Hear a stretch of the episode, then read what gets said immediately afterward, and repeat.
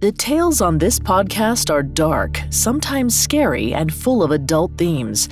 As a warning, the original story of the Magic Wand features violence, murder, references to slavery, and child abduction. Please exercise caution for children under thirteen. Daisy hobbled back and forth across her porch, her hands anxiously shaking. Her eleven-year-old daughter, Katie, had been gone all day.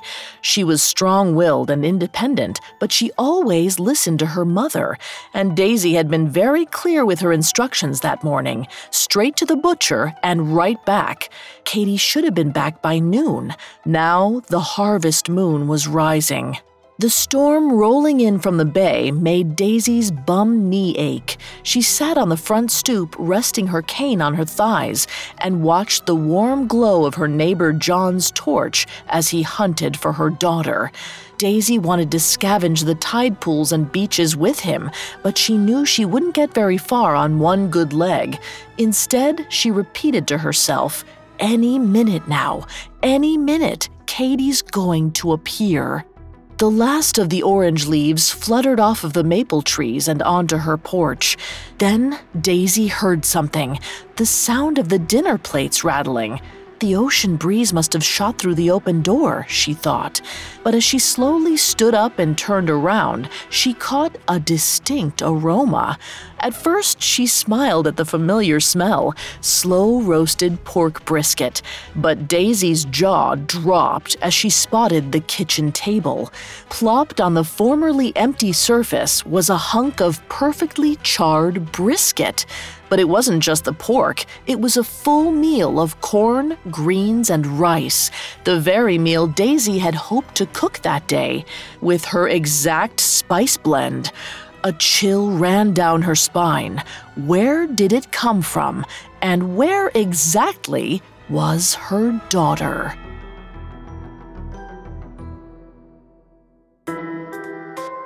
I'm Vanessa Richardson. You're listening to Tales, a Spotify original from Parcast. This October, join us for Season of the Witch, a Parcast Halloween storytelling special.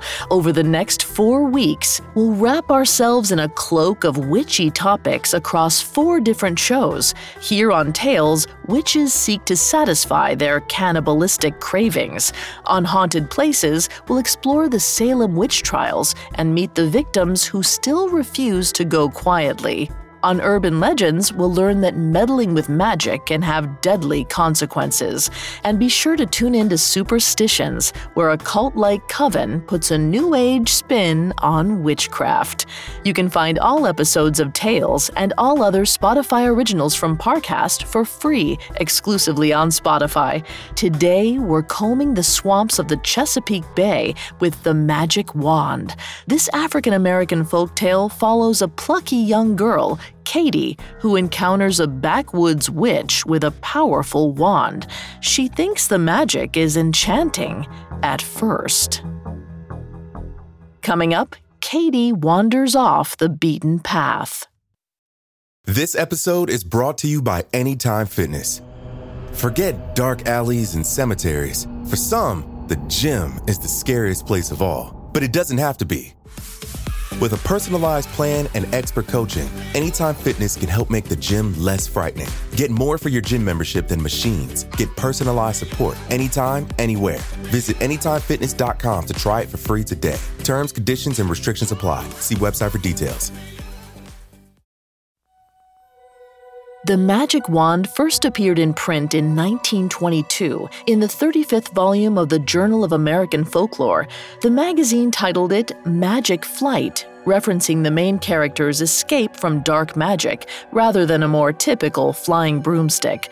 Other versions of the tale may have taken different names, considering it comes from a long oral tradition. Variants on the tale can be found around the American South and in the Bahamas. The origins of the printed version, however, bring a particular context to the story. It was transcribed by A. M. Bacon and E. C. Parsons and is attributed to Thelma Kennedy from Hampton, Virginia. Virginia. Hampton, Virginia, where in August of sixteen nineteen, the White Lion docked in the local Point Comfort. The European privateers of the White Lion sold enslaved men and women who were likely from the Ndongo Kingdom in West Central Africa. It was the official start of the North American slave trade. The Ndongo people brought to Hampton had been hunted by a group called the Imbangala, a warrior group from central Angola. The Imbangala acted as mercenaries for the Portuguese. Legend has it they killed newborns by burying them alive and filled their ranks by capturing children from other kingdoms. For the Ndongo people, sticking close to home wasn't about sentiment. It was about survival. Katie ran out the door, unable to contain her excitement. Her mother, Daisy, had never sent her to the market all alone. It was a huge milestone for the almost twelve-year-old. For the first time in her life, she had grown-up responsibilities, but more importantly, she had independence. Katie leapt from the porch and landed with a satisfying crunch of dried leaves. She was ready to run free, but her mother's cane tapped behind her. Katie turned back around to the porch. Daisy leaned against a post, taking the weight off her crooked leg. She cocked an eyebrow at her daughter. "Now, what are you going to do today?" Katie dutifully recited, "Go to the butcher, buy a four-pound brisket, come straight back." Daisy raised her voice again. "And what aren't you going to do today?" Katie sighed. "I'm not going to dally at the market or go to the library." Daisy shook her head, not satisfied. Katie rolled her eyes. "Or take shortcuts." Finally, Daisy gave a satisfied nod, eased down onto the porch, and rubbed her bad knee. She pointed to her cheek. Katie ran up the steps and gave her a quick kiss, suppressing a sigh of frustration. Her mother was far too protective. She treated Katie like a toddler. She was probably even going to bring up, yes, Mister Molasses. Daisy whispered conspiratorially, "Now, if you get lost, just call out to you-know-who." Katie wiggled free from her mother and hopped back off the porch. She did not have time for a Mister Molasses story right now. She used to like the stories. Mister Molasses was really the only thing that she knew about her mother's childhood. He was Daisy's so-called friend, a tiny man who wore bib overalls and a straw hat. He lived in a butter churn, gave Daisy advice when she was worried, and protected her. All thanks to the fact that he was, apparently, made of good magic. Daisy would always change the subject when Katie asked about the farm or how she hurt her knee. The only thing Katie could gather was that her mother would never go back. But she was pretty certain her mother had made Mister Molasses up, and she was absolutely certain she didn't need him or his magic. She was an independent woman. Skipping through the stone gate at the end of their road, Katie felt a rush of cool autumn breeze blowing in from the sea. Today was going to be a great day. She was free. As the stone gate disappeared behind her, Katie heard the distinct thuds of an axe chopping wood. A smile spread across her face. It was her neighbor, John. He was a mountain of a man with broad shoulders and deep-set eyes. He terrified most everyone, but they didn't know him. Katie waved excitedly. "John, I'm going to the butcher all by myself, picking up meat for brisket." John dropped his axe to his side, wiped his brow, and flashed her his sweet smile. "Look at you, all grown up. But you know that thing has to cook all day. You better hurry back." Katie laughed. "Course I'll hurry. You know Mama will be watching the clock. I'll see you faster than you can cut up that tree." Then she ran on with a wave. Katie only slowed when she came to a break in the trees and the fork in the road. To the right, the path twisted and wound all the way to the coastline before cutting back to town.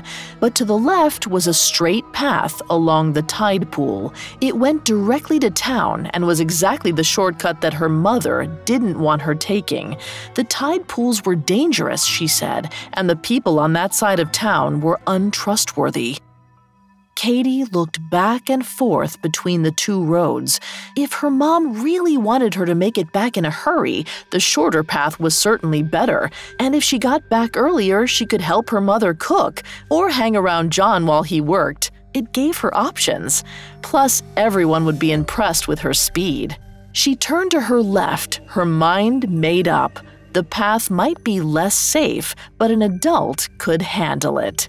Katie's run slowed to a trot, then to a walk. She was getting tired, and she was starting to feel nervous. It was eerily quiet. There were no birds chirping, and the cool ocean breeze seemed blocked by a growing forest of twigs and branches. That wasn't right. Katie knew nature was never silent. She stopped, straining her ears for some sign of life, and then she heard it, a creaking sound right behind her. Katie spun around and froze. She was looking at a cabin. Katie wasn't sure how she'd missed it. It was the only one on the entire road. The tree line must have hit it. But it wasn't just the house that appeared from out of nowhere.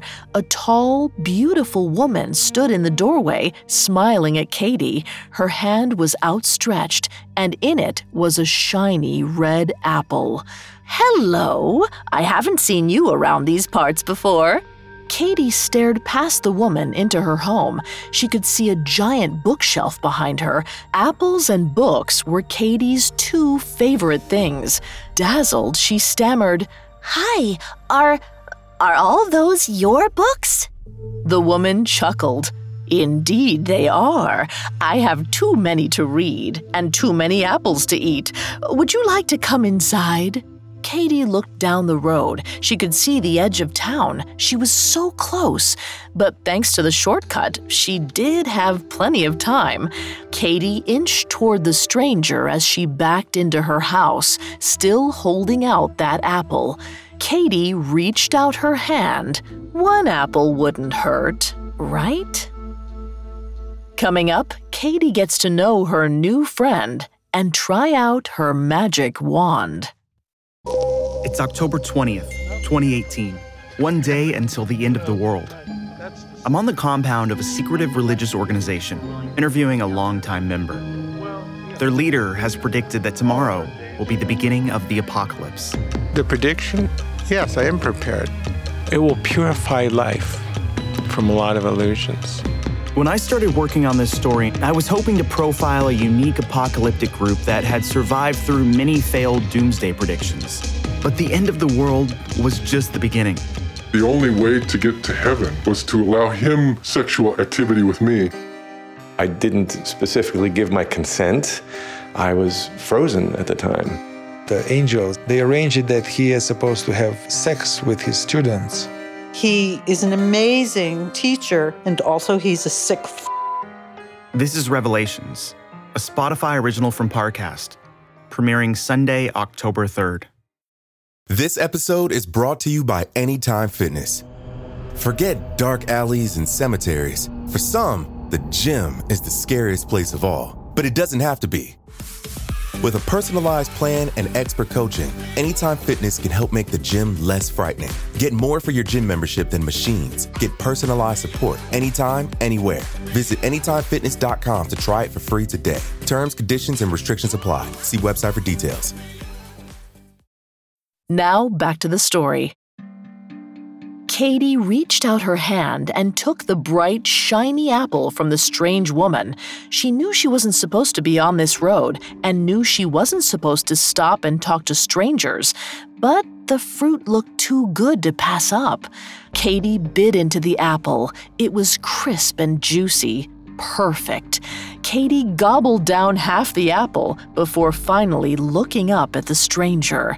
"Thank you, miss." The beautiful woman curtsied. "Bonnie, and what is your name? You have the most beautiful skin. Your family is from the Ndongo Kingdom, no?" Katie shrugged. "I'm Katie."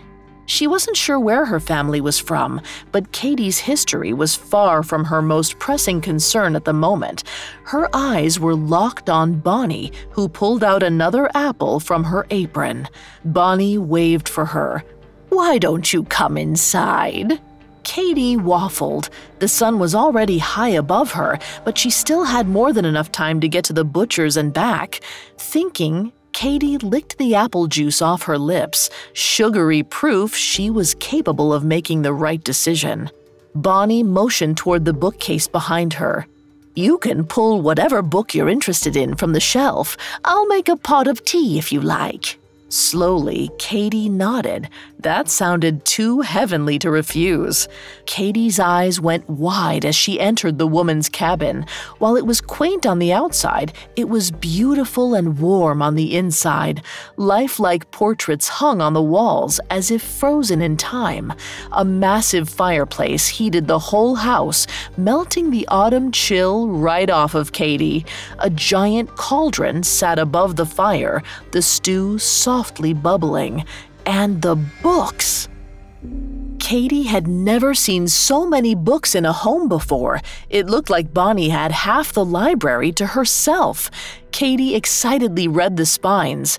Dickens, Poe, Hawthorne, these are all of my favorites. Bonnie smiled and waved her hand toward a plush chair by the front window. They're my favorites, too. I could tell when I saw you walking by that you were a smart one. Pick something out and plant yourself by the fire. I'll treat you to another apple. Katie glanced back at the door and the sun overhead, but she'd already made her decision. One look at one book, then she would get to the butcher. She curled up in the plush chair between the fire and the window with a collection of Hawthorne stories. The pictures were as alive as the portraits. Everything in Bonnie's cabin seemed alive.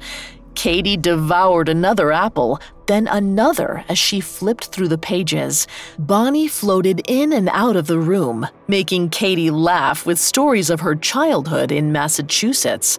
The cranberry bogs sounded wonderful. Bonnie had lived such a wild life. Katie had never met anyone quite like her. Before Katie knew it, she was at the end of the book. Next to her was a bowl full of apple cores, and finally, her eyes shot back to the window. The setting sun cast an orange glow over the bare maple trees in the forest. The picturesque view belied Katie's reality. Panic set in. Katie leapt from the chair. I'm sorry, but I must leave, Miss Bonnie. I have to get to town. Bonnie crossed her arms and frowned. So soon? I was really hoping you would stay for dinner. Katie barely slowed down as she put the book back in its place on the shelf. That sounds lovely, but I have to get to the butcher and get back home so my mother can make dinner. Katie threw open the front door. A soft rain fell in front of her, but as she steeled herself for a sprint through the damp, Bonnie's pretty voice called out. You know, Katie, if dinner is the only reason you must go, I can take care of that for you. Katie turned back, confused. Bonnie nodded, a sincere look on her face. I can make sure your mother has food, and then you could stay and have dinner with me. Bonnie reached into her apron and pulled out a black wand. She ran her finger along its length. Then, Bonnie arched an eyebrow and pointed the wand to the kitchen table. In a flash, the kitchen table was full of green beans, potatoes, a succulent roast chicken, and a steaming apple pie. Katie couldn't believe her senses. This had to be some sort of trick. She inched across the room toward the table. Slowly, she reached out her hand toward the chicken. Katie poked her finger against its golden skin and cried out in pain. It was hot to the touch. Bonnie held out the wand to Katie. Now all you have to do is picture what you want to appear and point the wand toward your house. Imagine it on your kitchen table, and then, poof, there it will be. Katie reached for the wand but hesitated. How are you a witch? Bonnie laughed. Witch is such a derogatory term. I am a well-read and independent woman. Some people are scared of us. I am a conjurer, if that's what you mean. But this magic is good and helpful, and I'll happily share it with you. Katie's eyes widened. She immediately thought of Mister Molasses. Perhaps magic was real. And if it was, well, this woman was even more amazing than she'd already seemed.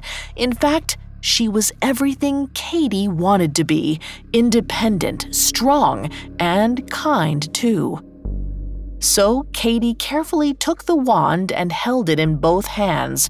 She closed her eyes and envisioned all her mother's favorite foods: brisket, corn, greens, and rice. Katie flung her hand toward the setting sun.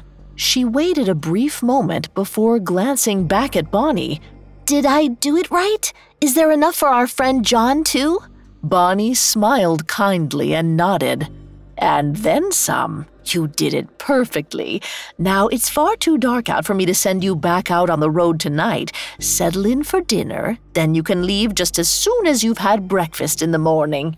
Katie knew her mother would be worried, but Bonnie was right. She shouldn't be wandering around in the dark. That wasn't a great idea for anyone, grown up or not. Bonnie pulled out a chair for Katie, and the two sat down for the delicious chicken dinner. After supper, Bonnie led Katie toward a spare room in the back. It was stacked with blankets. The mattress felt like a cloud. Katie knew her mother would be looking for her, but she was safe. She would explain it all tomorrow. Katie climbed into the bed, and feeling light as a feather, she drifted off to sleep. The next morning, Katie awoke to the smell of bacon. Her mouth was watering before her feet hit the floor. She ran into the kitchen, and once again the table was full of food. Bacon, eggs, fried apples, and homemade biscuits. Bonnie smiled and welcomed Katie to the table. Her plate was already made.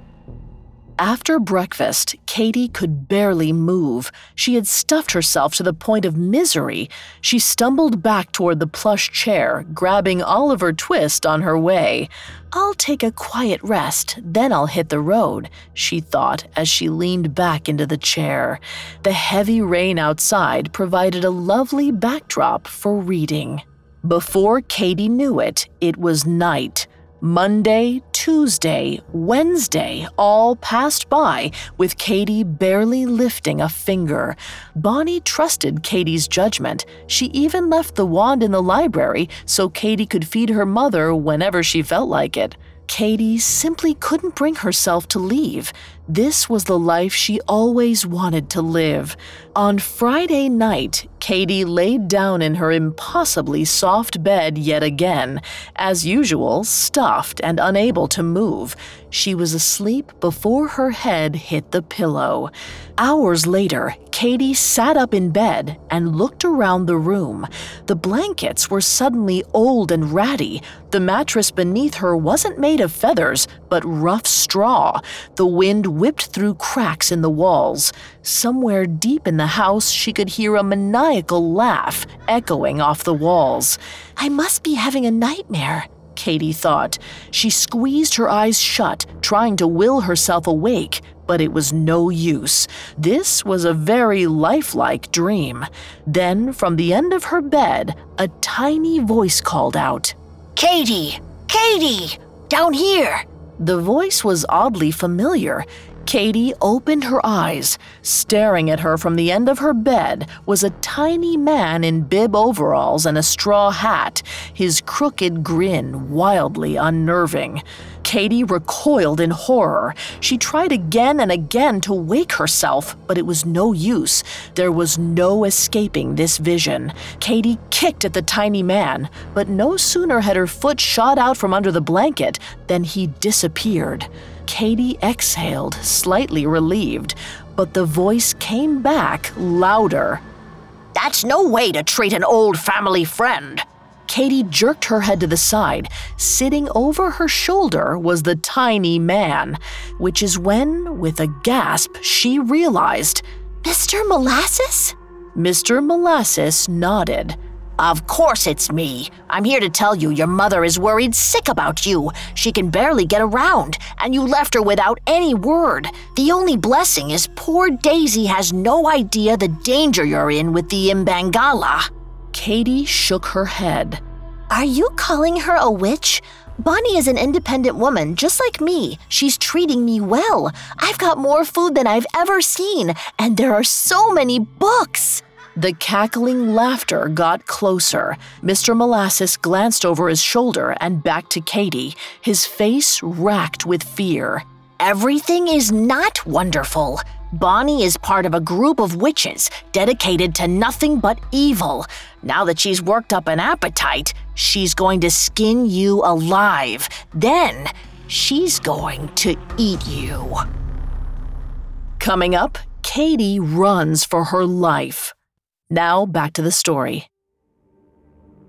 The dream felt so lifelike, but nothing about it made sense to Katie. She couldn't believe she was talking to her mother's imaginary friend, Mister Molasses. And more than that, she couldn't believe his message that Bonnie, her kind, beautiful, powerful benefactor, was going to eat her. Katie's voice shook. This isn't real. You're just my guilty conscience telling me I didn't do what my mother said. Mister Molasses gazed at Katie, his eyes wide with fear. This is a dream, but I assure you my message is real. You must flee before the witch eats you. The floorboards outside Katie's room creaked. Someone was coming. Mister Molasses jumped, boot heels digging into Katie's shoulder. He put his hands on his head. Look, I used most of my magic to heal your mother's leg, but... Mister Molasses pulled his hat from his head and threw it to Katie. It landed perfectly in the center of her palm. When you wake up, that'll be a handkerchief and a comb. It's the best magic I've got for you. Just run. The door flew open and Katie bolted upright in bed. She was back in Bonnie's spare room with the fluffy mattress and the warm blankets. There was no Mister Molasses on her shoulder or at the end of her bed, but standing in the doorway was Bonnie, her wild curls making a broken halo around her head. Katie called out to her, Miss Bonnie? A hungry growl came in reply. Katie's fists instinctively clinched and gripped something, the comb and handkerchief. Mister Molasses is real, Katie thought. She was suddenly wide awake. She jumped out of bed and dove towards the window. Bonnie cackled from the doorway once again as she fumbled with the casement. It was the same shrill, terrifying laugh from Katie's dream, but the witch didn't approach as Katie finally opened the casement and threw herself outside. Shoeless and freezing, Katie fell to the ground, then immediately jumped up and started sprinting for home. The sun was just breaking over the horizon. She gave a quick check over her shoulder. Bonnie Bonnie was finally climbing out of the cabin. She wasn't tall and beautiful anymore, and the cabin wasn't quaint and charming either. It was the shoddy, run-down shack from Katie's nightmare. Bonnie was a gangly witch with wide, yellow eyes. But now that she was moving, she was moving quickly. As she scampered across the forest floor, the witch pointed a bony finger at Katie and screeched, Get back here so I can eat your skin! Katie looked ahead of her. The tide was low. It was a clear shot across the pool from Bonnie's cabin back to the woods near her home. Sprinting as fast as she could, Katie ran across the tide pool. Seashells cut into her feet as Katie stumbled over the wet sand, hating herself for being so foolish. She should have listened to her mother. She should have gone to the butcher and come straight home. Katie could hear the sound of Bonnie's cackles draw closer. She looked at the comb in her hand. Mister Molasses gave this to you for a reason, Katie thought. She turned and flung the comb at Bonnie. In an instant, tall trees emerged from the ground. Where there was once wet, squishy sand, suddenly stood a grove of verdant, leafy maples. Bonnie disappeared from view, swallowed whole by the magical forest. Katie splashed backwards, staring at the unbelievable phenomena. Mister Molasses had saved her. But then, through the giant maples, two piercing yellow eyes appeared. Bonnie was still alive. The witch shouted, It's been so long since I've eaten the flesh of a ndongo. There's no sense in running. I will catch you. Katie shivered. The comb had bought her time, but she couldn't waste it. She darted toward the barren woods on the far side of the tide pool. She knew just on the other side of those trees lay the stone gate and safety of home. She just had to make it a little further. Out of nowhere, Katie's foot hit a rock. She flew through the air, landing with a thud on coarse sand. The air shot out of her lungs. She gasped as she rolled over to find Bonnie looming over her, fillet knife in hand. The gangly witch smiled, drool seeping from the corners of her mouth. She had far too many teeth, each one sharpened to a point. How did she get here so fast? Desperate, Katie threw the handkerchief at the witch. It fluttered in the air as Bonnie scoffed, "A napkin for dinner? Why, thank you, Katie." But the moment the handkerchief hit the ground, the sand seemed to pull Katie and the witch apart, the distance between them growing by the moment. A river of thick, viscous brown liquid flooded the gap. Katie stared in awe. It wasn't muddy water, it was a mile-long river of molasses. Undeterred, Bonnie trudged into the gooey river, her yellow eyes locked on Katie. Katie stumbled to her feet and scampered through the forest, bare tree branches swatting at her as she ran. But there again was the witch's laughter, right over her shoulder now. Katie could feel Bonnie's breath with each bellowing guffaw. She could feel hot, sticky drops of molasses pelting her back. Nothing would slow the witch down, not a forest nor a river of molasses. Katie had nothing left. She was out of magic. Then, from up ahead, she heard the familiar sound of an axe chopping wood. Her neighbor was already out working. Katie shouted at the top of her lungs as she ran, "John! John, help me!" John stepped out from behind a tree with a stunned smile plastered across his face. He wasn't more than a few yards ahead of Katie, but his joy quickly turned to shock and horror as he saw what was trailing the young girl. He waved, "Get on the ground!" Katie dove as John raised his axe high above his head. Katie hit the ground and rolled onto her back, just in time to see John swing his axe with all his might. The blade cleaved through Bonnie's neck in one smooth, clean motion. The momentum carried Bonnie's body forward a few feet, but her head tumbled backwards. Blood and molasses splattered across the forest floor. Katie gazed in awe, glancing between the sections of the witch, half expecting the body to pick up its head and begin the chase again. But it didn't happen. The witch was dead. John scooped Katie up in his arms and carried her home.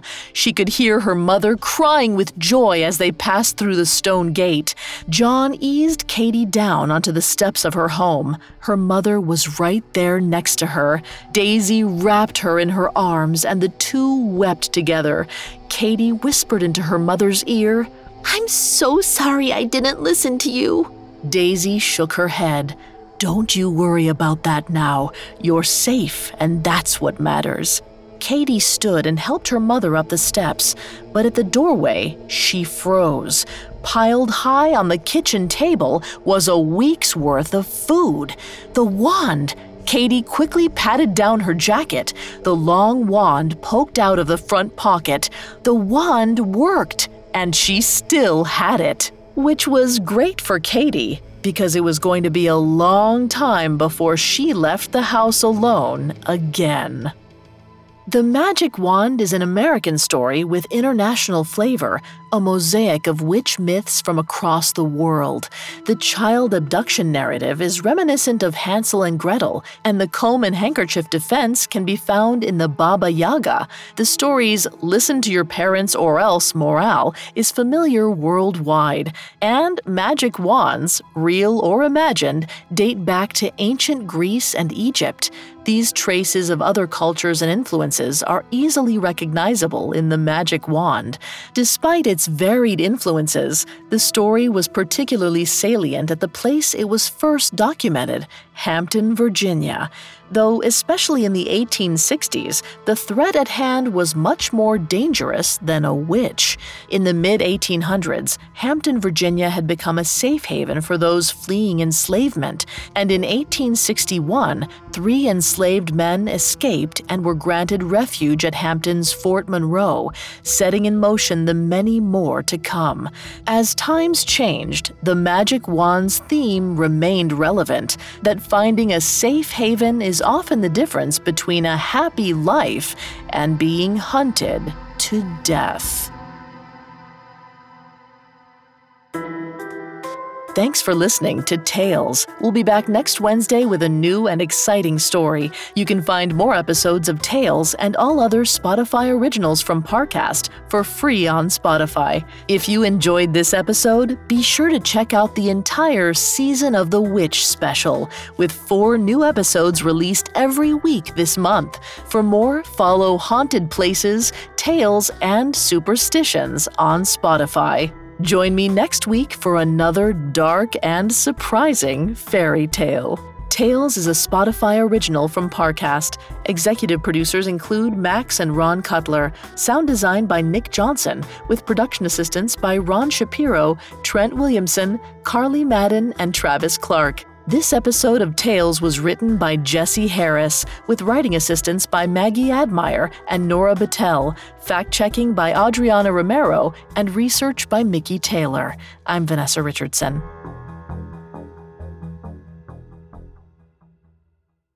The only way to get to heaven was to allow him sexual activity with me. These are not the people that you would normally associate with a cult. Do you think I need to be worried for my safety? I definitely think you should be prudent. This is Revelations, a Spotify original from Parcast, premiering Sunday, October third.